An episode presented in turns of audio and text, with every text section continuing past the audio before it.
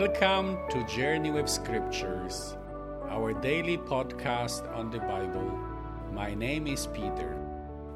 Today we hear a beautiful testimony of John the Baptist about Jesus and his last words that could become a motto for our lives. Enjoy this episode, share it with others. God bless. John chapter 3, verses 22 to 30.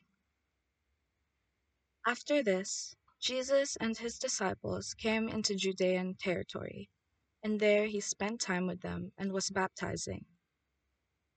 John was also baptizing at Aenon near Salem because water was plentiful there, and people were coming to him and being baptized, for John had not yet been thrown into prison. Now a dispute came about between some of John's disciples and a certain Jew concerning ceremonial washing. So they came to John and said to him, Rabbi, the one who was with you on the other side of the Jordan River, about whom you testified, see, he is baptizing, and everyone is flocking to him. John replied, No one can receive anything unless it has been given to him from heaven. You yourselves can testify that I said, I am not Christ, but rather, I have been sent before him. The one who has the bride is the bridegroom. The friend of the bridegroom, who stands by and listens for him, rejoices greatly when he hears the bridegroom's voice. This, then, is my joy, and it is complete. He must become more important while I become less important. In chapter 1 of John's Gospel, two disciples left John the Baptist to follow Jesus, but most of the people were still coming to the Baptist. But then we hear today a complaint from one of the Baptist's disciples that now everyone was coming to Jesus. What was the reaction of John? John the Baptist is the patron saint of my confirmation, and somehow he exercises an influence on me. Like him, I prefer the quietness of deserts than the noise of metropolis, life on the peripheries than comfort zones, and direct language over beating around the bush. And I have been always impressed by his last words He, Jesus, must increase, I, John, must decrease. When John was told that Jesus drew more crowds than him, he did not complain, he did not get upset, he was not jealous.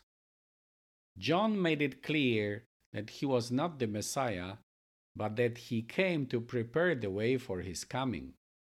Now that the Messiah was here, John's mission was coming to its end. He played the role of the best man very well. He prepared the bride, the people of Israel, through his preaching of repentance for the coming of the bridegroom, Jesus Christ. And so now he could retire. He must increase, I must decrease, are the last words of the Baptist recorded in the Gospel of John.